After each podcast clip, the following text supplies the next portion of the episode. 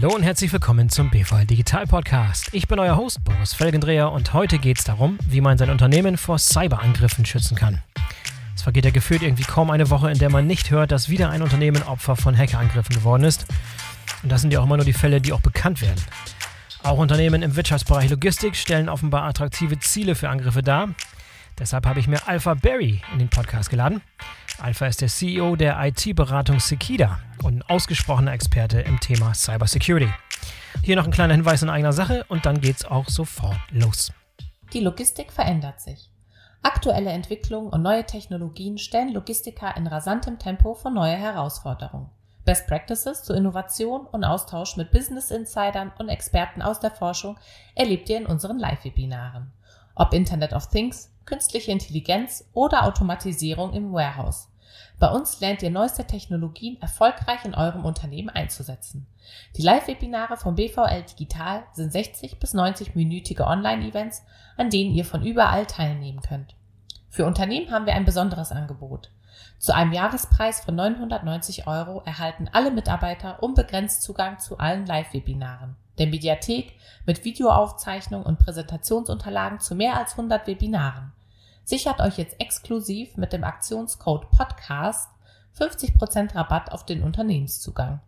Dieses Angebot ist nur bis zum 31.12.2021 gültig.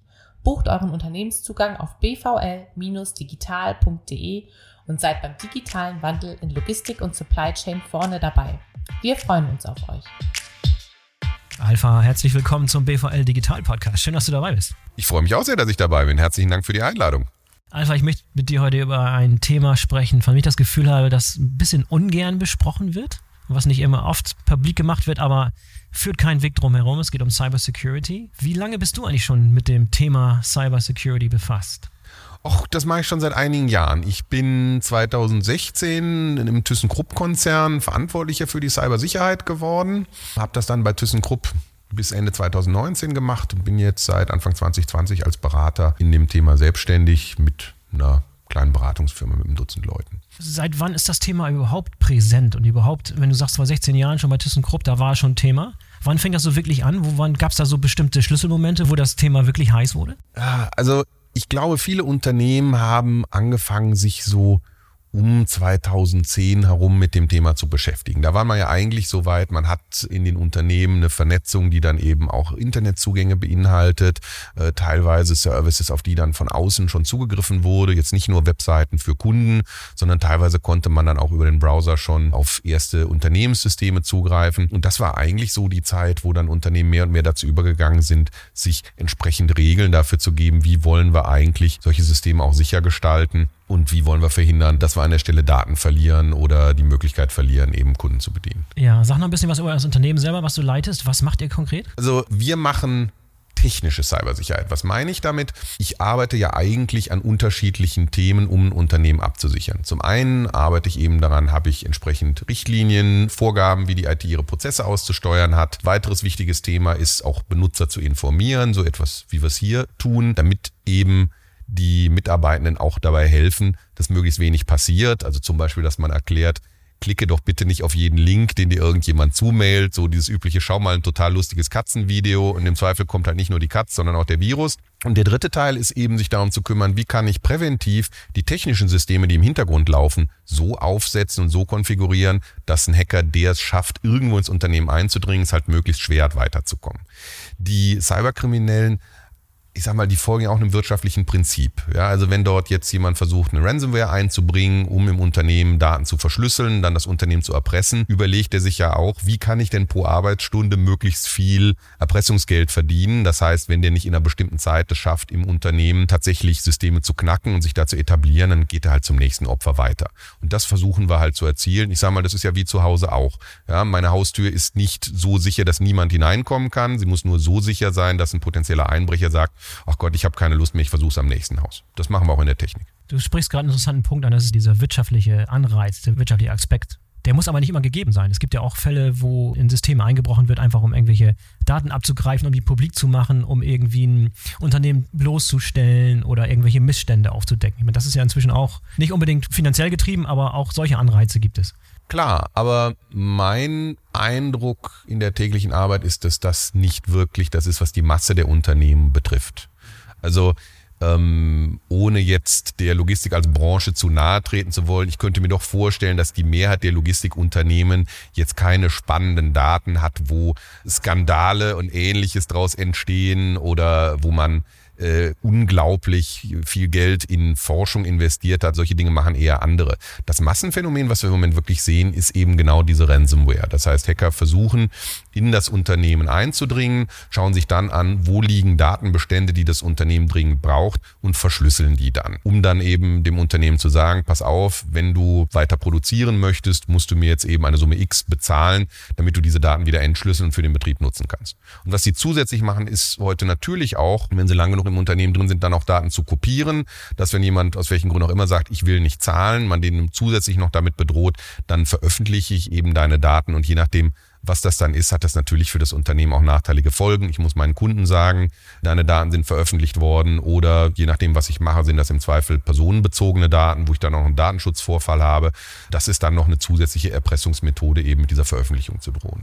Was ist die Historie von dieser Ransomware? Die gibt es ja auch nicht schon seit 2010, sondern das ist ein relativ neues Phänomen doch, oder? Ähm, das Phänomen hat sich über die Zeit geändert, so dass man mit einer Software auf einem Rechner Daten verschlüsseln kann, ist natürlich relativ alt und das waren eigentlich auch so die ersten Fälle. Ja, ich mache irgendeinen Fehler, lade mir eine Schadsoftware herunter, die verschlüsselt einen einzelnen Rechner und dann habe ich im Zweifel auch als Privatmann dann auf dem Bildschirm eben so eine Meldung, alle deine Daten sind verschlüsselt, zahle x Bitcoin da und dahin.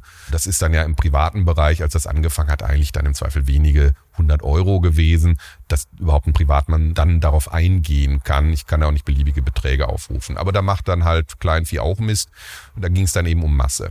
Das nächste, was kam, ist, dass diese Verschlüsselungssoftware sich autonom weiter verbreitet. Das heißt, wenn einer im Netzwerk das runtergeladen hat, verschlüsselt die Software nicht nur den Rechner, auf dem sie ist, sondern schaut eben, finde ich andere Rechner in dem Netzwerk und kann ich mich in diesem Netzwerk weiter verbreiten. Ist ja leider oft so gewesen, dass zu dem Zeitpunkt eben die IT im Hintergrund nicht so aufgesetzt war, dass das gut verhindert ist. Und dann habe ich eben im Zweifel eine Situation, in der diese Software autonom mehrere Rechner verschlüsselt hat. Ist dann aber immer noch das gleiche Prinzip. Der Hacker tritt gar nicht mit dem Unternehmen in Kontakt, sondern es kommt eine automatische Nachricht, zahle X und dann zahle ich halt X. Ist natürlich in dem Moment, wo sich das Zeug weiter verbreitet, für mich ärgerlicher, bringt dem Kriminellen aber noch nicht mehr Profit. Die nächste Stufe waren dann tatsächlich gezielte Angriffe. Also einer der ersten großen Angriffe, der auch bekannt geworden ist, war das Thema NotPetya, wo ja auch wirklich Logistikunternehmen betroffen waren. Beispielsweise die Firma Maersk hatte ja einen Schaden in dreistelliger Millionenhöhe, weil eben quasi der gesamte Konzern lahmgelegt war, die Systeme nicht mehr funktioniert haben und ich natürlich keine Logistik betreiben kann, wenn die dahinterliegende IT nicht mehr vorhanden ist, dann fehlt mir die gesamte Information dazu. Also das war eigentlich ja auch so ein gewisser Weckruf. Das war damals 2016 der erste Fall, wo man festgestellt hat, dieses Thema Ransomware betrifft wirklich wenn man Pech hat, Unternehmen in einem großen Maß. Und was daran natürlich besonders aufrüttelnd war, der Maersk war ja eigentlich gar nicht das geplante Opfer. Das war ja eine Attacke, die sich gegen Firmen in der Ukraine gerichtet hat. Und dass in Westeuropa auch eine Vielzahl von Unternehmen dann mit dieser Schadsoftware befallen wurden, war eigentlich so ein Kollateralschaden aus Sicht des Angreifers.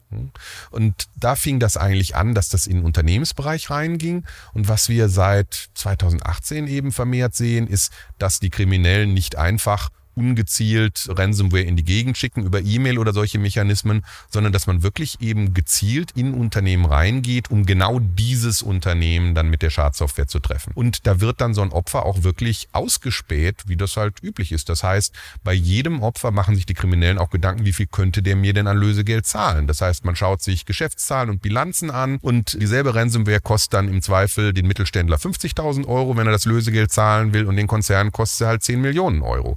So weit sind die an der Stelle und die Angreifer schauen sich natürlich auch dann im Netzwerk des Unternehmens um und versuchen relativ gezielt dort Daten zu verschlüsseln und Daten zu stehlen, wo der Schaden für das Unternehmen am größten ist, damit eben der Zahlungsdruck auch da ist. Und diese gezielte Form von Kriminalität, die ist eben so seit zwei, drei Jahren das dominante Thema und das ist wirklich heute Massenkriminalität. Also, dass mein Unternehmen sich eine solche Ransomware einfängt, ist ähnlich wahrscheinlich, wie dass mir jemand im Gedränge in der Fußgängerzone die Brieftasche klaut. Gibt es da Erhebungen? Wie hoch schätzt du, was glaubst du, wenn du dir die deutsche Logistikbranche anschaust? Wie groß ist der Prozentsatz derer, die schon Opfer von so einer Attacke geworden sind? Was glaubst du? Gibt es da offizielle Erhebungen oder so Schätzungen? Es gibt diverse Studien dazu von unterschiedlichen Branchenverbänden, wo eigentlich immer das Ergebnis ist, dass eine zweistellige Prozentzahl der Befragten sagt, ja, wir sind in den letzten zwölf Monaten in irgendeiner Art und Weise zum Ziel von Cyberkriminellen geworden. Also das ist tatsächlich Massenkriminalität. Ja, und gibt es eine hohe Dunkelziffer wahrscheinlich oder viele, die nicht bereit sind, darüber zu sprechen? Das ist ja auch ein weiteres Thema. Das ist sicherlich immer noch so, wobei das eigentlich schade ist. Wir selber hatten zu meiner ThyssenKrupp-Zeit ja 2016 einen größeren Cyberangriff, mit dem wir auch an die Öffentlichkeit gegangen sind, gerade weil uns das wichtig war, dass auch tatsächlich in die öffentliche Diskussion und in die politische Diskussion hineinkommt, dass das ein Problem ist, gegen das man auch gemeinsam etwas tun muss. Denn wir haben damals mit sehr viel Ressourcen es mit viel Arbeit und vielleicht auch einem Quäntchen Glück geschafft, dass wir die Kriminellen damals daran hindern konnten, ihr Ziel zu erreichen. Nur wollten die damals nicht das Unternehmen erpressen und Daten verschlüsseln, sondern die wollten Forschungsergebnisse stehlen und sind extrem langsam und vorsichtig vorgegangen. Das heißt, zwischen dem ersten Eindringen und dem Versuch, wirklich Forschungsdaten zu stehlen, lag fast ein halbes Jahr. Und wir konnten damals die Kriminellen rechtzeitig entdecken, nach 42 Tagen, wenn ich es richtig im Kopf habe, was ein extrem guter Wert ist. Da war auch ein bisschen Glück dabei. Also der Durchschnitt, nur dass man das weiß, sind 200 Tage. Also 200 Tage, wo die Kriminellen in deinem Netzwerk unterwegs sind und da machen können, was sie wollen, bevor überhaupt sie entdeckt werden. Genau, die sind dann im Zweifel sieben, acht Monate drin und für einen Ransomware-Angriff reicht das. Also wenn damals die Kriminellen mit Ransomware gearbeitet hätten, hätten ihnen vielleicht auch die 40 Tage gereicht, um eben zumindest rauszukriegen, was möchte ich denn verschlüsseln und das dann halt zu tun. Von daher war uns wichtig, damit an die Öffentlichkeit zu gehen und einfach klar zu machen, wir müssen hier zusammenarbeiten. Und gerade die kleineren Unternehmen haben ja überhaupt nicht die Ressourcen wie ein Großkonzern, um entsprechend diese Dinge auch dann rechtzeitig noch mitzubekommen. Das heißt, ich muss präventiv arbeiten. In dem Moment, wo der Hacker drin ist, habe ich eigentlich deutlich schlechtere Karten.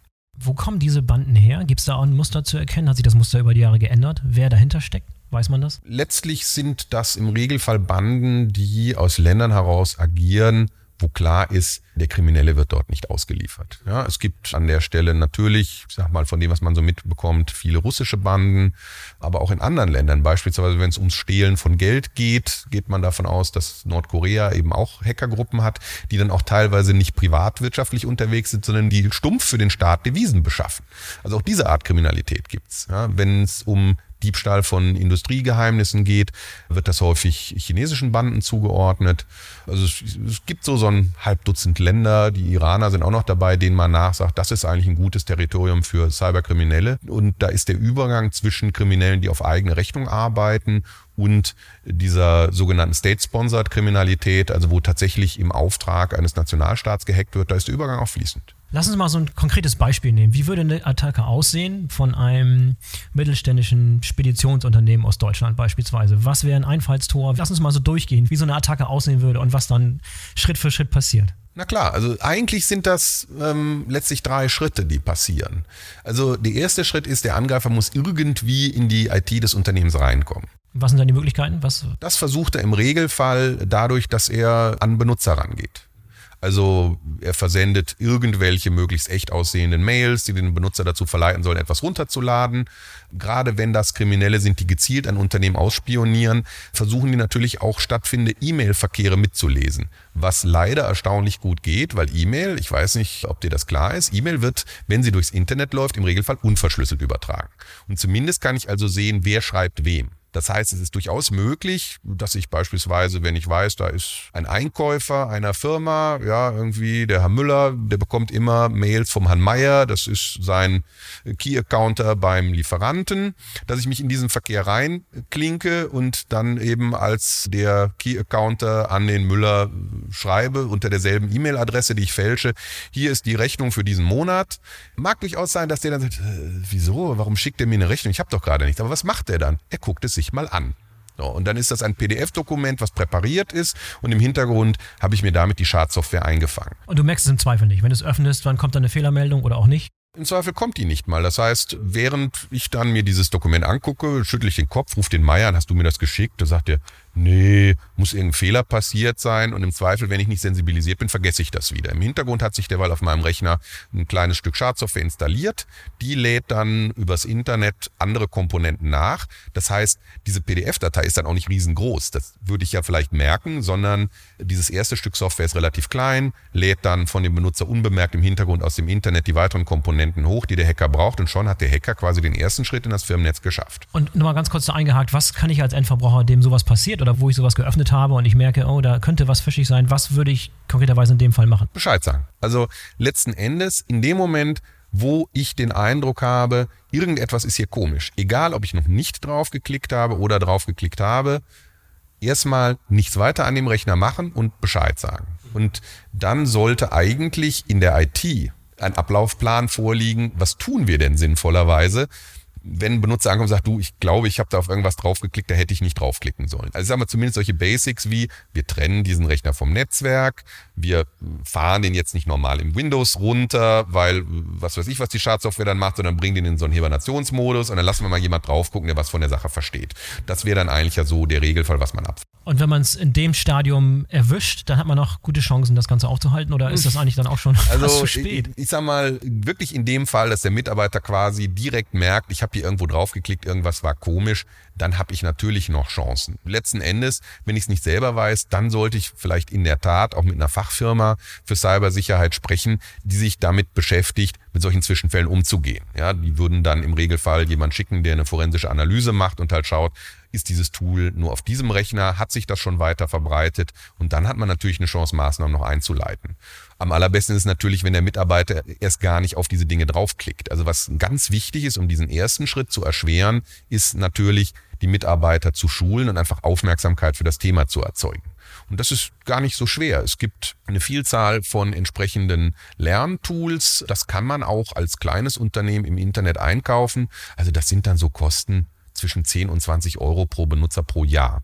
Das kann man durchaus investieren und da sind dann entsprechende Schulungsprogramme drin und oft kann man das hinterher sogar testen. Also viele dieser Produkte erlauben einem dann, nachdem die Schulung durch ist, dass man dann selber solche Phishing-Mails an die Mitarbeiter schickt und wenn die dann auf den Link klicken oder das Dokument öffnen, dann wird natürlich keine Schadsoftware installiert, sondern dann wird eben zurückgemeldet, ja, der Mitarbeiter hat es leider noch nicht verstanden und das kann dann ja sehr heilsam sein, wenn der Chef mal vorbeikommt und sagt, du hör mal, wofür gebe ich denn ihr das Geld für das Training aus, wenn du hinterher draufklickst. Und so kann man schon das Bewusstsein der Mitarbeitenden für das Thema durchaus schärfen. Das ist ein ganz wichtiges Element. Ja, wir kommen gleich darauf zurück, was dann passiert im nächsten Schritt. Aber nochmal, du beschreibst gerade dieses Einfallstor, E-Mail und Anhang und raufklicken, was so ein bisschen der Klassiker vielleicht ist. Aber es gibt sicherlich andere Wege. Ich brauche ja gar nichts irgendwie bekommen oder raufklicken, sondern ich kann im Internet surfen, auf eine Webseite gelangen und dann wird der Code automatisch runtergeladen. Na klar, also das passiert natürlich auch oft. Im Regelfall, wenn wir ehrlich sind, ja eigentlich nicht beim beruflichen Surfen, ja, weil ich wahrscheinlich schon davon ausgehen kann, wenn ich auf der Lieferanten Plattform vom Siemens bin, dass das jetzt tatsächlich die Lieferantenplattform vom Siemens ist. Aber ich glaube, selbst irgendwelche Google Search Results, wenn ich irgendwelchen Begriff suche und mache irgendeine Recherche, das sind ja teilweise auch irgendwelche. Natürlich, also ich sage mal so, äh, so in diesem etwas freieren Bereich oder in vielen Unternehmen ist privates Surfen ja durchaus auch zulässig, dass ich mal eben schnell nebenher, was weiß ich, mein Online-Banking mache oder ähnliches. Da kann das natürlich schnell passieren, wenn ich auf Seiten komme, die ich nicht kenne. Das heißt, auch hier macht es Sinn, einfach zu sensibilisieren teilweise funktioniert diese Sensibilisierung auch nur leider umgekehrt. Also ich habe tatsächlich schon Fälle mitbekommen, wo Leute Privatmails bekommen haben, waren sich nicht so ganz sicher, sollte ich das öffnen, könnte Schadsoftware sein. Und da gibt es tatsächlich so Schlauberger, die leiten das dann an ihren Arbeitsplatz-Account weiter und machen das lieber im Büro auf, weil das ist ja nicht mein Computer.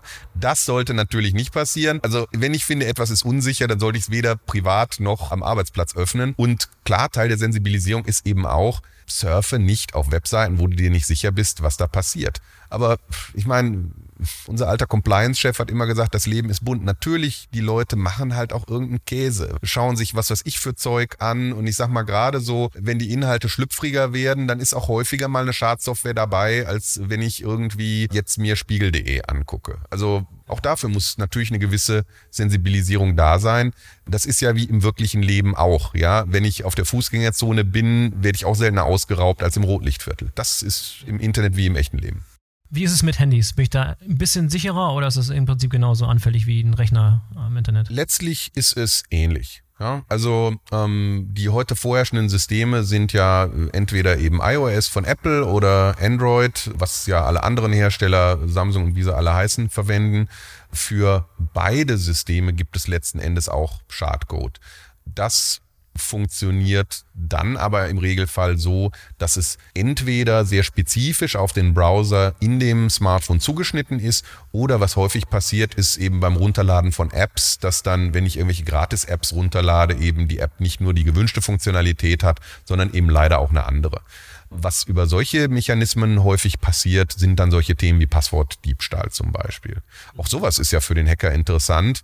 Nehmen wir an, der Benutzer hat die Möglichkeit, nicht nur über einen Standrechner, sondern auch über das Smartphone auf irgendeinen Service des Unternehmens zuzugreifen. Was weiß ich, äh, dass das Unternehmen irgendeinen cloudbasierten Maildienst verwendet, Google oder Office 365, wo es ja auch Smartphone-Apps für gibt. Und wenn ich mir dann auf dem Smartphone so einen Trojaner eingefangen habe, dann kann der natürlich mitschneiden, wenn ich auf dem Handy jetzt das Passwort eingebe, was denn an der Stelle das Passwort für den Account sein könnte, was im Zweifel dann der Hacker eben auch verwenden kann.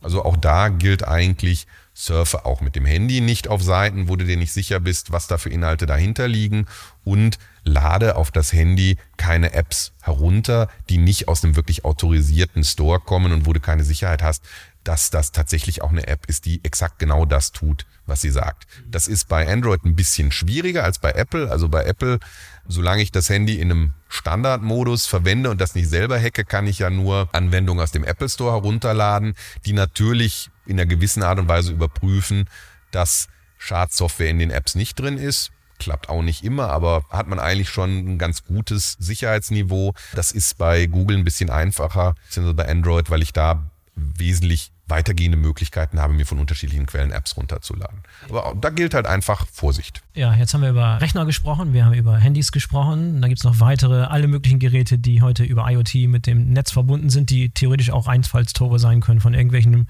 Routern oder irgendwelchen Druckern oder irgendwelchen Kühlschränken, theoretisch. Was ist da alles heute schon möglich, was man gar nicht so richtig auf der Uhr hat? Das, da ist das Problem dann ja weniger der Benutzer, ja, weil bei so einem IoT-Gerät, was auch immer das ist, das verwende ich ja tatsächlich nur bestimmungsgemäß. Ja, wenn das ein Kühlschrank ist, nehme ich ihn als Kühlschrank. Wenn es der Vorwerk Thermomix Mix ist, dann nehme ich ihn halt, um Suppe herzustellen. Da macht der Benutzer eigentlich wenig falsch. Das Problem bei diesen Produkten ist leider oft, dass es an der technischen Sicherheit der Geräte hapert. Ich meine, letzten Endes geht es ja darum, das Produkt möglichst preisgünstig herzustellen. Das heißt, von so einem gesamten Produkt ist natürlich nur ein Centbetrag übrig für die Komponente, mit der dieses Gerät dann mit dem WLAN wahrscheinlich in dem jeweiligen Haushalt spricht und mit dem das Gerät dann eben übers Internet kommuniziert.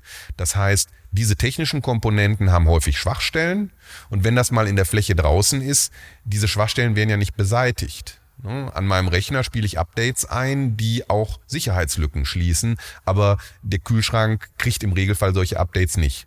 Das heißt, je mehr IoT-Geräte ich im Haushalt habe, desto größer ist leider heute die Chance, dass eben über die Schwachstellen, die diese Geräte mitbringen, dann eben auch Hacker dort eindringen können. Und das gilt natürlich im Unternehmen genauso.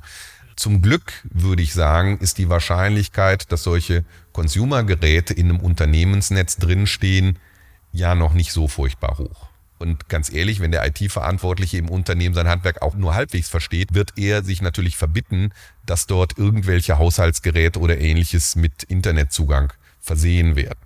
Das heißt, dieses Thema ist eher eine Fragestellung für den Privatnutzer. Es wird fürs Unternehmen nur dann spannend, wenn ich im Homeoffice arbeite, weil dann ist ja auf einmal der Unternehmensrechner im selben Netz mit einem solchen IoT-Device.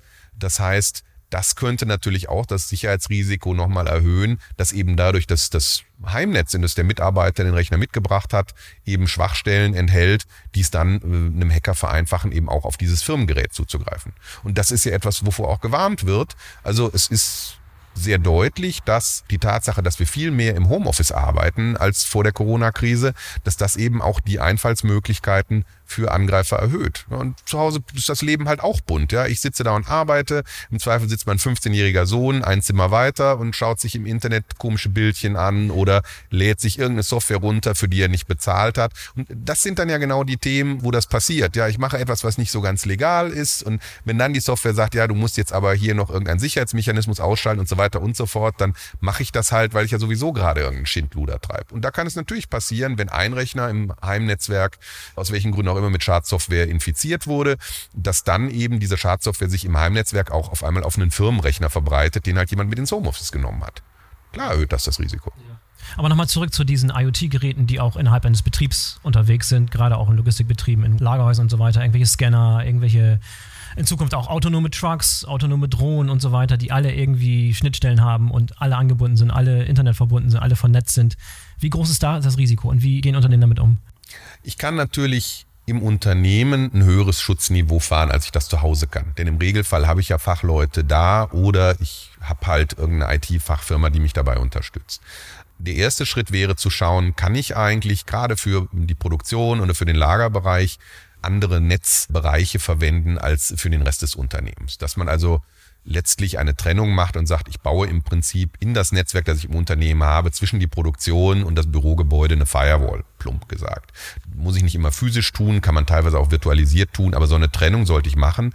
Und natürlich wäre es schön, wenn dieser Produktionsbereich auch gar keinen Zugang zum Internet hat. Also ich habe mich vorhin noch beim Mittagessen mit einem Herrn hier vom Logistikkongress unterhalten, dessen Unternehmen eben viele Lagerstandorte hat und der ganz glücklich gesagt hat, bei uns ist das so, die Lagerstandorte, die sind gar nicht am Internet. Das ist toll, wenn man das noch hinkriegt, wird nur leider immer schwieriger. Denn, in dem, denn viele dieser IoT-Geräte benötigen, um zu funktionieren, eine Internetverbindung. Also nehmen wir ein Beispiel. Viele Produktionsanlagen, die sehr stark software-enabled sind, haben ja Schnittstellen für Fernwartung. Das heißt, es besteht die Möglichkeit, dass der Hersteller über das Internet sich auf diese Maschine draufschalten und bestimmte Wartungsvorgänge durchführen kann, wenn die Maschine irgendeine Fehlfunktion hat in dem Moment, wo das der Fall ist, kann ich mein Produktionsnetz ja auch nicht mehr nach außen völlig abschließen, sonst funktioniert das ganze Konzept nicht. Und in dem Moment, wo ich eine IT-seitig stark integrierte Lieferkette habe, ist es natürlich auch so, dass das davon lebt, dass ich auch mit anderen Partnern in der Lieferkette automatisiert Daten austausche. Also das völlige Abschließen, was ich vor 20 Jahren sicherlich noch habe machen können, funktioniert immer weniger und dadurch bringt IoT natürlich auch zusätzliche Risiken, weil auf einmal Hacker im Zweifel übers Internet an Bereiche dran können, an diese früher halt nicht dran gekonnt haben.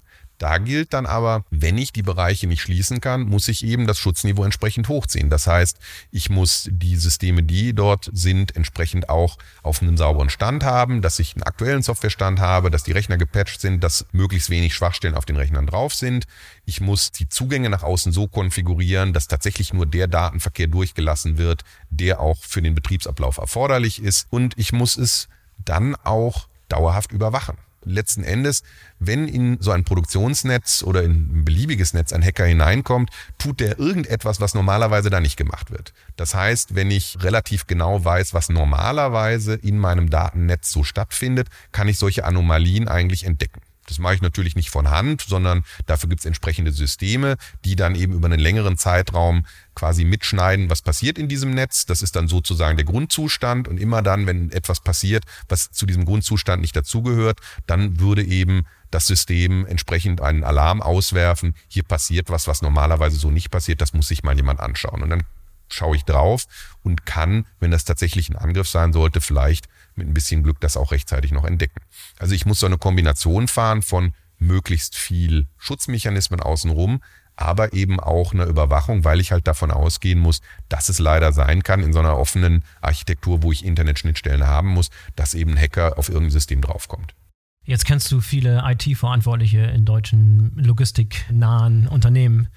Ist der typische IT-Verantwortliche in diesem Unternehmen, ist der auf diese Risiken vorbereitet? Sind die auf der Höhe sozusagen oder ist deine Einstellung, dass da ein großer Nachholbedarf noch ist? Also ich glaube, wo wir so langsam kein Problem mehr haben, ist, dass sich grundsätzlich alle Beteiligten bewusst sind, dass das ein Problem ist. Und wir versuchen natürlich auch dazu beizutragen, also dass wir hier über das Thema sprechen oder dass es eben auf dem Logistikkongress auch dieses Jahr wieder eine Diskussion zu Cybersicherheit gibt, soll ja auch dazu beitragen, dass einfach allen Beteiligten klar ist, dass wir hier Risiken fahren. Also ich glaube, vom Bewusstsein her sind wir weitergekommen. Da helfen auch in Teilen andere Trends. Zum einen hilft der Gesetzgeber damit, dass das Gesetz über Sicherheit in der IT deutlich mehr Unternehmen umfasst jetzt nach der Gesetzesnovelle, als das vorher der Fall war. Da spricht man ja von der sogenannten kritischen Infrastruktur, also Unternehmen, die aus welchen Gründen auch immer eine Bedeutung für das Funktionieren der Bundesrepublik insgesamt haben. Das sind natürlich solche Unternehmen wie Energieerzeuger große Logistiker, große Handelsunternehmen. Und diese Gruppe wird nochmal deutlich ausgeweitet. Das führt natürlich dazu, dass man sich da noch intensiver damit befassen muss, wenn auf einmal klar ist, ich bin qua Gesetz dazu verpflichtet. Das ist der eine Trend. Der nächste Trend, was wir sehr stark sehen, ist, dass wenn ich heute zu einem Versicherer gehe und sage, ich möchte mich gegen Cyberrisiken versichern, dann ist aus Sicht des Versicherers das Hauptrisiko, dass die fahren, dass sich der Versicherte eine Ransomware einfängt. Das heißt, wenn Sie heute in die Diskussion mit dem Versicherer einsteigen, wird sehr detailliert diese ganze Kette durchgegangen, was eigentlich die Möglichkeiten eines Angreifers werden. Und da wird ein wirklich technischer Dialog geführt. Das heißt, da wird nicht mehr nur gefragt, hast du denn ein Zertifikat oder hast du denn hier ein dokumentiertes Prozesssystem für IT-Sicherheit und Informationssicherheit, sondern wird ganz konkret nach Technik gefragt. Und das führt dann natürlich dazu, wenn es nicht vorher schon passiert ist, dass sich dann eben IT-Verantwortliche damit auch im Detail auseinandersetzen. Also ich glaube, von der Awareness her sind wir inzwischen ganz gut. Was den Umsetzungsstand angeht, ist es natürlich schwieriger, weil das im Regelfall für Unternehmen beliebiger Größe einfach eine Herausforderung darstellt. Ich habe, egal wie groß ich bin, begrenzte IT-Ressourcen. In dem Sinne, dass ich genau genügend Ressourcen habe, im Regelfall, um eben die Systeme, die ich habe, zu betreiben und um Projekte, die ich fachlich machen möchte, weil ich im Rahmen der Digitalisierung Prozesse umstelle oder ähnliches. Auch dafür habe ich eben Ressourcen und Budgets eingeplant. Wenn ich jetzt feststelle, ich bin von der Cybersicherheit her in einem Zustand, den ich verbessern muss, bedeutet das einfach zusätzlichen Ressourceneinsatz. Ich muss Budgets dafür freispielen, ich muss Ressourcen dafür freispielen. Im Zweifel habe ich die Fachressourcen, die das absichern können, gar nicht. Die sind auch relativ knapp am Markt. Also ein guter Cybersicherheitsspezialist verdient gutes Geld und es gibt leider nicht genug davon. Also in der Umsetzung tun sich dann einige doch schwer und von der Erkenntnis, ich sollte etwas tun, zu ich nehme als Unternehmensführung tatsächlich Geld in die Hand, investiere dort und ich habe ja eigentlich jetzt aus Sicht der Kunden kein, keine zusätzliche Leistung mit diesem Geld gebaut. Das ist natürlich immer noch ein Problem. Ja, hinzu kommt ja auch, dass du in der Logistik und der Supply Chain fast nie im Vakuum arbeitest, sondern immer im Netzwerk. Das heißt, du bist im Prinzip so stark wie das schwächste Glied deiner Kette sozusagen. Und ähm, ich wollte nochmal auf das Thema Startups also junge Unternehmen, die mit technischen, tollen Innovationen, alle cloud-basiert, irgendwelche Logistikprobleme lösen und die als Kundschaft die deutsche Logistikindustrie haben zum Beispiel. Ich kann mir vorstellen, dass bei den ersten 100 Mitarbeitern, die bei so einem Startup arbeiten und die schon riesengroße Umsätze machen und ganz, ganz viele Kunden haben und mit 50 Leuten und 100 Leuten am Start sind, aber ich glaube nicht, dass Cybersecurity da eine wichtige Rolle am Anfang schon spielt. Oder habe ich da einen falschen Eindruck? Ich würde dem ein bisschen widersprechen wollen. Also das ist sicherlich vor drei, vier, fünf Jahren so gewesen. Aber es ist doch heute einfach so, in dem Moment, wo ich im B2B-Bereich als Startup tätig sein will, und möchte dort einem Unternehmen eine cloudbasierte Leistung, eine Software oder ähnliches verkaufen, dann werden mir relativ schnell diese Fragen gestellt. Aha, du möchtest Softwarelieferant sein, bist du denn ISO 27001 zertifiziert? Solche Fragen kommen auf einmal schon auf und natürlich wird auch im Zweifel in immer mehr Unternehmen von Softwareanbietern und Anbietern von IT-Leistungen verlangt, dass die auch bestimmte vertragliche Klauseln unterschreiben, was denn den Haftungsfall betrifft, wenn mit diesem Service etwas schief geht. Also auch auf junge Unternehmen kommt da relativ viel Druck zu und man ist dann doch relativ schnell an dem Punkt, dass man sich damit ernsthaft auseinandersetzen muss. Ich denke, junge Unternehmen haben einen bestimmten Vorteil. Ein Großteil der Sicherheitsrisiken stammt ja eher von den alten Systemen. Ja, also wenn ich ein produzierendes Unternehmen bin und habe dort einen Maschinenpark stehen, der so ein durchschnittliches Alter hat, dann ist der halt irgendwie wahrscheinlich eine zweistellige Zahl Jahre alt. Da hängen dann im Zweifel noch Windows NT Maschinen dran von ganz früher, mit denen dann die Maschine verwaltet wird. Und wenn man den Hersteller fragt, ja Windows NT, das ist lange abgekündigt, können wir jetzt hier bitte mal auf Windows 10 umstellen, dann wird der lachen und sagen, pff, das läuft nur mit, äh, mit Windows NT, musst du mit leben. Und dann äh, kann ich mir Gedanken machen, wie um Gottes Willen sichere ich diese Maschine ab. Solche Probleme haben haben Startups natürlich nicht. Und gerade wenn die rein cloudbasiert arbeiten, haben die natürlich einen Vorteil, dass sie sich um Grundlagen der IT-Sicherheit gar keine Gedanken machen müssen. Wenn ich vollständig in der Cloud arbeite, muss ich mir keine Gedanken darüber machen, wie ist das Rechenzentrum abgesichert, sind die einzelnen Server vom Betriebssystem her gepatcht, ist denn die Firewall ordentlich aufgesetzt. All dies kaufe ich vom Cloud-Dienstleister mit. Das heißt, ich muss mir ausschließlich Gedanken darüber machen, dass die Software, die ich dort in der Cloud anbiete, sauber entwickelt ist und dass diese keine Schwachstellen enthält. Ist auch ein komplexes Feld. Das wird hier auch den Rahmen sprengen und ist wahrscheinlich auch für viele, die hier zuhören, irgendwie dann technisches Voodoo. Da müssen wir jetzt nicht reingehen. Aber das ist schon leistbar, dass ich auch als junges Unternehmen zu einem vernünftigen IT-Sicherheitsstandard cloudbasierte Leistungen anbieten kann. Das geht. Dann lass uns jetzt mal zurückkehren zu unserem ursprünglichen Fall, wo jemand tatsächlich einen Anhang bekommen hat und hat irgendwo raufgeklickt oder auch nicht. Oder jedenfalls hat sich was abgespielt und das erste Einfallstor hat sich geöffnet und da ist jemand ins Netzwerk eingedrungen. Wie geht es da normalerweise weiter? Die nächste Frage wäre natürlich, wie gut oder wie schlecht ist denn jetzt dieser einzelne Rechner abgesichert? Also ich kann es ja schon auch erschweren, dass auf einem Rechner Schadsoftware installiert wird. Also ein Beispiel wäre, sehr oft brauche ich zur Installation von Software-Administratorrechte. Du kennst das auf dem Arbeitsplatzrechner, du möchtest irgendwas installieren und dann poppt vom Arbeitgeber hoch, ja, äh, hier muss jetzt ein Administrator-Kennwort eingegeben werden. Ist nervig, aber schützt. Denn was natürlich passieren kann, ist, dass auch diese Schadsoftware dann gerne Administratorrechte hätte und wenn der Benutzer die nicht hat, poppt halt auch ein Fenster auf, da merke ich es zumindest und ich habe das Administrator-Kennwort ja gar nicht. Natürlich ist leider diese Software oft so geschrieben, dass sie eben Schwachstellen im Betriebssystem, die noch nicht gepatcht sind, ausnutzt und dass es sich eben installieren kann, ohne dass der Benutzer unbedingt Administratorrechte hat. In dem Fall ist natürlich die Frage, wie gut ist eigentlich der Virenschutz auf diesem Rechner, wie gut sind sonstige Mechanismen, die erkennen können, da installiert sich gerade etwas, was hier nicht hingehört. Das wäre eigentlich der zweite Schritt, dass ich da eben schaue, ist dieser Rechner möglichst so eingerichtet, dass es eben schwierig ist, dort eine kriminelle Komponente einzubringen, indem ich einfach diese Arbeitsplätze möglichst auf dem technischen Stand halte und zusehe, das Betriebssystem ist aktuell, die Softwarepakete, die drauf liegen, sind aktuell, das ist natürlich auch Arbeit, die in der IT gemacht werden muss, aber das kann ich zu einem hohen Maße auch automatisieren. Zum Beispiel muss ja kein Administrator durchs ganze Unternehmen gehen und dort Windows-Updates installieren. Da kann ich im Hintergrund beispielsweise vorgeben, dass sie nach einer bestimmten Zeit zwangsweise installiert werden. Ist auch nervig, weil mir dann irgendwann der Rechner sagt, so, du hast jetzt fünfmal die Installation weggedrückt, weil du den Neustart nicht machen wolltest und jetzt mache ich ihn einfach gegen deinen Willen. Aber es schützt halt. Also da muss man, glaube ich, als Benutzer auch ein bisschen Verständnis dafür haben, dass man mit einem Rechner, den das Unternehmen austeilt, nicht alles machen kann, was man mit einem privaten Rechner machen darf. Früher gab es mal diesen Mythos, dass Apple-Rechner weniger anfällig seien, weil es weniger Schadsoftware gibt als für PCs. Ist das immer noch gültig oder war das nie gültig oder hat sich da was getan? Das hat schon mal zu weiten Teilen gestimmt, aber heute muss ich eigentlich davon ausgehen, es ist kommerziell zu interessant. Hm. Natürlich ist es möglich, auch für ein Apple-Betriebssystem oder im Serverbereich für Linux Schadcode zu schreiben und natürlich gibt es den. Also ich kann nicht davon ausgehen, dass nur weil mein Rechner äh, jetzt irgendwie von einer bestimmten Marke kommt, ich sicherer oder weniger sicher bin. Ich muss einfach davon ausgehen, es kann leider immer was schiefgehen. Ja.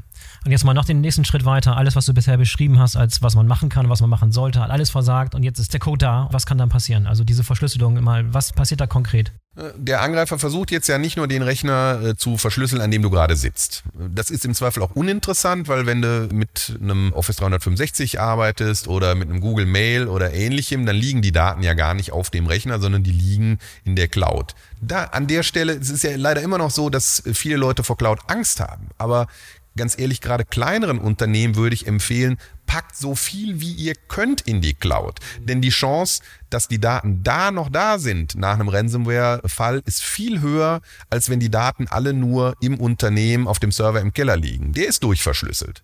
Und gerade wenn es der Server im Keller ist, wissen wir alle, wie gut das mit den Backups ist. Klar, natürlich wird da jeden Tag ein Backup gemacht. Klar, und natürlich schauen wir uns auch einmal im Quartal an, ob man das Backup wirklich zurückladen kann. Ist doch Käse. Also das Gute an diesen Clouds ist, wenn man mal genau dahinter schaut, ist es da ja beispielsweise so, dass von jedem Dokument auch alle Versionen gespeichert werden. Das heißt, der kann da fünfmal drüber verschlüsseln, der gute Mann, der da angreift. Aber wenn ich auf den Server gehe, gehe ich einfach so viele Versionen zurück, bis ich eine unverschlüsselte Version habe. Also da schützt die Cloud relativ gut und das Verschlüsseln von diesem Arbeitsplatzrechner ist nicht spannend. Da entsteht nicht der Schaden fürs Unternehmen. Das heißt, was der Angreifer dann schaffen muss, wenn er auf dieser Maschine drauf ist, ist, dass er irgendwie die Möglichkeit bekommt, im Backend der IT Schaden anzurichten. Dafür möchte er sich nicht als Benutzer anmelden, der darf da ja nichts, sondern dafür möchte er sich als Administrator anmelden. Das heißt, das nächste, was der versucht, ist Administrator-Kennwörter zu stehlen, die dann möglichst viel können. Heißt, was macht er dann? Ganz einfach, er hat die Maschine infiltriert, dann löst er irgendeinen Fehler aus. Was macht der Benutzer, wenn am Arbeitsplatzrechner ein Fehler ist? Er ruft beim Support an und sagt, du, da ist irgendwas komisch. Was macht der Support? Der Support möchte sich das natürlich anschauen und meldet sich dann remote auf diesem Rechner an Den Vorgang kennen die meisten von uns. Oder im kleineren Unternehmen kommt er halt aus seinem Zimmer rüber, setzt sich davor sagt, ich melde mich mal selber an der Maschine, ich gucke mir das gerade mal an. Und das ist natürlich genau das, was der Hacker will. Denn das Blöde ist, in dem Moment, wo ich mich an einem Rechner anmelde, wird die Kennung, mit der ich mich angemeldet habe, immer auf dem Rechner gespeichert. Das muss technisch so sein, denn ansonsten müsste ich für alles, was ich mache, wieder eingeben. Ich mache ein neues Dokument auf, Passwort eingeben. Ich gehe auf die interne Webseite, Passwort eingeben und so weiter und so fort. Möchte ich nicht, deswegen wird das gespeichert und für den Rest des Tages schiebt der Rechner dann automatisch das Passwort rüber. Das ist natürlich verschlüsselt, klar. Das liegt da nicht im Klartext auf dem Rechner nützt aber nichts, weil der Hacker kann sich ja dann dieses verschlüsselte Stückchen nehmen und kann immer, wenn der Server fragt, hast du eine Kennung, dieses verschlüsselte Stück Software rausgeben. Das heißt, er kennt das Passwort gar nicht, kann aber trotzdem so tun, als wäre er dieser Benutzer. Und wenn der Administrator sich am Rechner anmeldet, dann ist natürlich auch von dem ein solches Stück Software, also sogenannter Hashcode, auf dem Rechner gespeichert. Das kann der Hacker dann nehmen und kann damit versuchen, sich auf irgendwelchen Servern anzumelden. Und wenn ihm das gelingt, dann kann er endlich das tun, was er eigentlich will, nämlich da diese Ransomware anbringen, wo sie tatsächlich Schaden anrichten kann, also auf einem Server, der die Produktion steuert oder auf dem File-Server, wo die Konstruktionsdaten drauflegen oder auf dem Server, wo es SAP draufläuft oder oder oder. Also was du jetzt gerade beschreibst, kann glaube ich nicht so ein, irgend so ein Wald- und Wiesen-Hacker sein. Das müssen dann spezialisierte Banden sein, die auch interpretieren können, wie wichtig entsprechende Daten sind, oder? Das Problem ist, konzeptionell ist das nicht so besonders schwierig. Und wie gesagt, die Verbrecher sind ja arbeitsteilig. Das heißt, da gibt es Banden, die schreiben Software, mit denen ich einen Rechner infiltrieren kann. Es gibt Banden, die schreiben Software, mit der ich solche Hashcodes vom Rechner runterholen kann. Es gibt Banden, die schreiben Programme, mit denen ich das Netzwerk des Opfers durchscannen kann. Und andere Banden kaufen quasi diese Tools dann ein und verwenden die gegen ihre Opfer. Also auch die Ransomware hat im Regelfall nicht derjenige selber geschrieben, der mich erpresst, sondern der hat die sich im Darknet von einem Ransomware-Softwarehersteller gekauft. Das ist eine richtige kriminelle Lieferkette, das ist ein ganzes Ökosystem dahinter. Und deswegen, derjenige, der einen da ausraubt, der braucht gar nicht so viel zu können. Das kann auch ein gelangweilter 15-Jähriger sein, wenn man Pech hat. Wie weit sind wir davon entfernt, dass wirklich fast IT-Line sich solche Tools da besorgen können und da Schaden anrichten können mit solchen Dingen? Da sind wir schon. Also eine Gruppe der Hacker nennt man Script Kiddies. Weiß nicht, ob du den Begriff schon mal gehört hast. Script Kiddies, das sind letzten Endes junge oder weniger junge Hacker, die technisch über praktisch keine Kenntnisse verfügen, sondern die sich einfach von entsprechenden Stellen im Internet und im Darknet eben Tools runterladen, sogenannte Skripts, mit denen Hacking-Angriffe durchgeführt werden. Im Zweifel verstehen die gar nicht, wie das funktioniert, was sie da machen. Nur die Tools sind im Zweifel so aufgesetzt, dass äh, das Ding hat dann auch ein Benutzerinterface. Also beispielsweise habe ich mal ein Tool gesehen, mit dem man entsprechend Massenmails verschicken kann. Jetzt nicht um Schadcode zu verteilen, sondern einfach um Mail-Server zu überladen. Das nennt man Mail-Bombing. Und in diesem Tool ist alles drin. Das heißt, wenn ich das Tool habe, brauche ich nur eine der E-Mail-Adressen meines Opfers zu haben und dann drücke ich im Prinzip auf OK und dann sagt der Rechner so, ich Mailbombe jetzt. Er hat 1000 Mails geschickt, 2000 Mails geschickt, 5000 Mails geschickt. Da muss gar keiner was für können. Das Einzige, was ich wissen muss, ist, wo dieses Tool ist. In dem Moment, wo das Tool da ist, könnte diesen Angriff, den ich gerade beschrieben habe, auch meine Mutter ausführen. ja, krass. Okay, noch einen Schritt weiter. Die Daten sind verschlüsselt. Was passiert dann in der Regel? In dem Moment, wo er die Ransomware eingebracht hat, macht er eigentlich zwei Dinge. Also der drückt dann ja nicht sofort auf den Verschlüsselungsknopf, sondern er versucht eben diese Software auf möglichst vielen Servern des Opfers zu verteilen. Und was die im Regelfall auch machen, ist eben Daten nicht nur zu verschlüsseln, sondern auch Kopien anzulegen. Das dauert eine ganze Weile.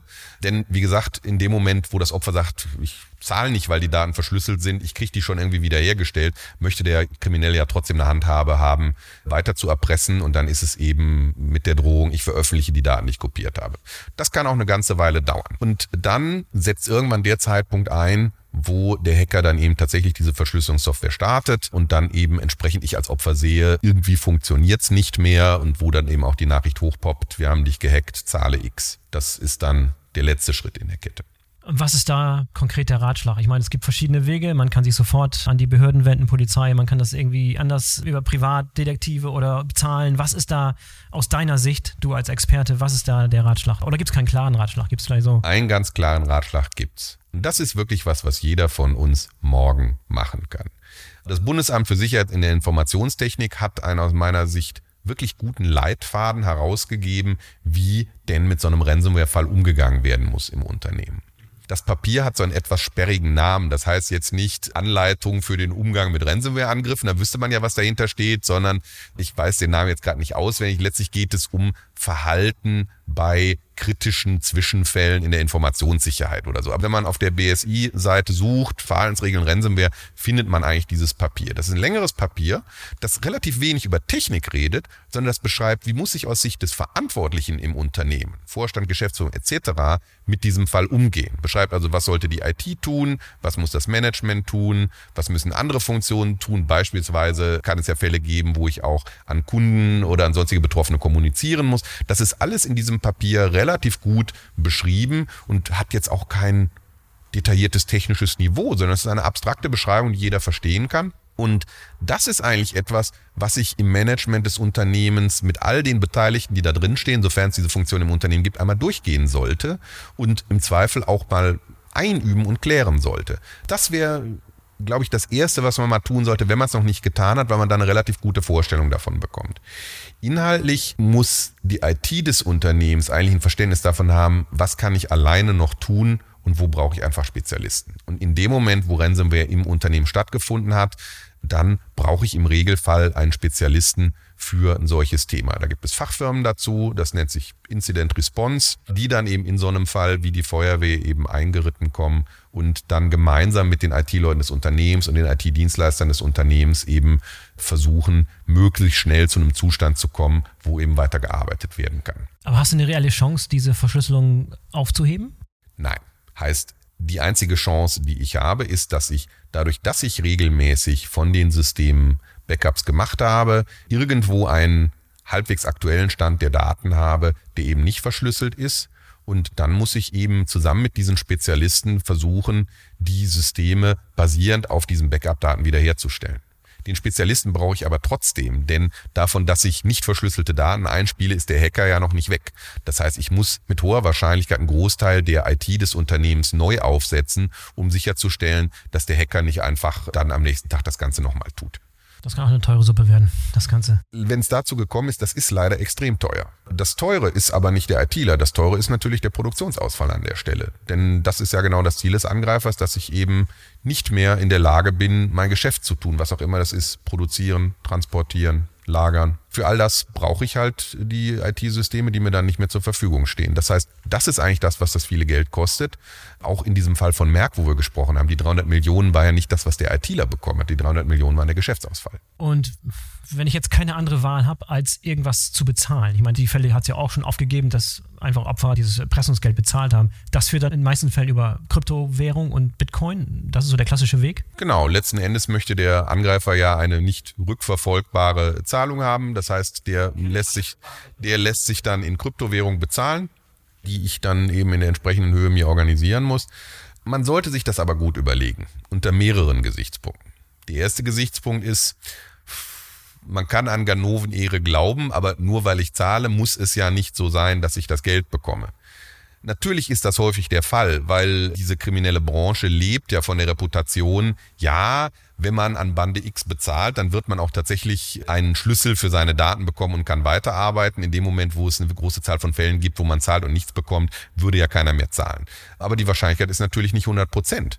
Das ist der erste Fall. Der zweite Fall ist, es ist eigentlich mit allen anderen Opfern ziemlich unsolidarisch. Warum? Die Kriminellen verprassen ja nicht das ganze Geld, sondern die investieren einen signifikanten Teil dieses Geldes in den weiteren Ausbau ihrer Fähigkeiten. Also Ransomware ist heute deswegen ein so großes Problem, weil in den letzten Jahren viele gezahlt haben. Sonst wäre es ein kleineres Problem. Was man natürlich auch schauen muss, je nachdem, wo man tätig ist und wo das passiert. Es gibt heute schon Länder, die es schlichtweg verbieten, dass in so einem Fall an Kryptokriminelle gezahlt werden darf. Das heißt, ich sollte schon dieses Thema mit Strafverfolgungsbehörden, mit Juristen etc. durchsprechen, nicht nur um diesen Fall zur Meldung zu bringen, sondern auch um zu klären, darf ich überhaupt bezahlen, selbst wenn ich das möchte.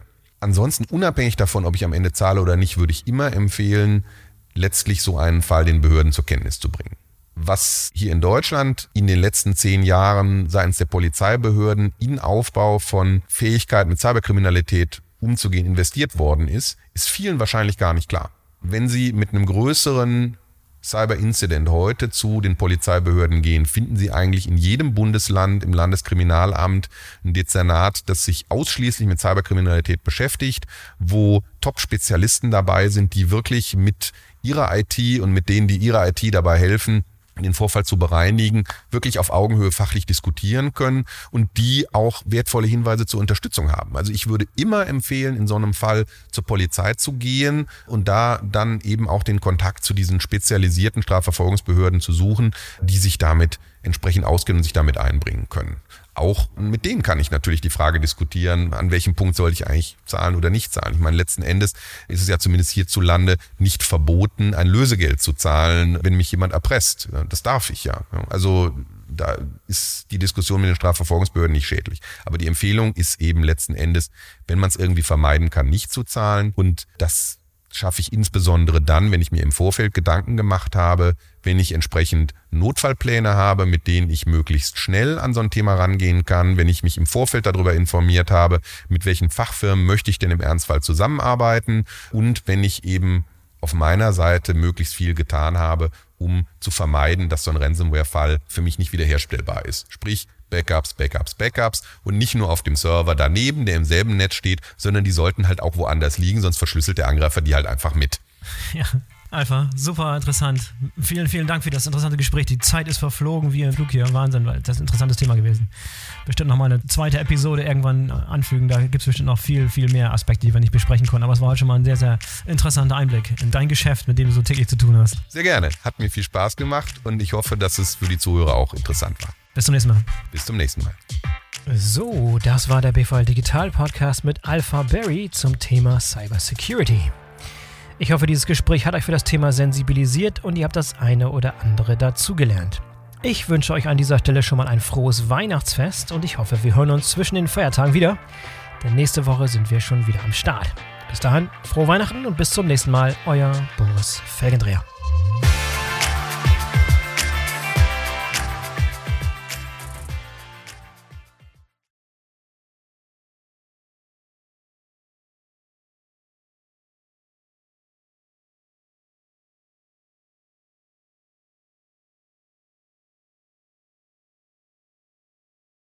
So, das war der BVL Digital Podcast mit Alpha Berry zum Thema Cybersecurity. Ich hoffe, dieses Gespräch hat euch für das Thema sensibilisiert und ihr habt das eine oder andere dazugelernt. Ich wünsche euch an dieser Stelle schon mal ein frohes Weihnachtsfest und ich hoffe, wir hören uns zwischen den Feiertagen wieder, denn nächste Woche sind wir schon wieder am Start. Bis dahin, frohe Weihnachten und bis zum nächsten Mal, euer Boris Felgendreher.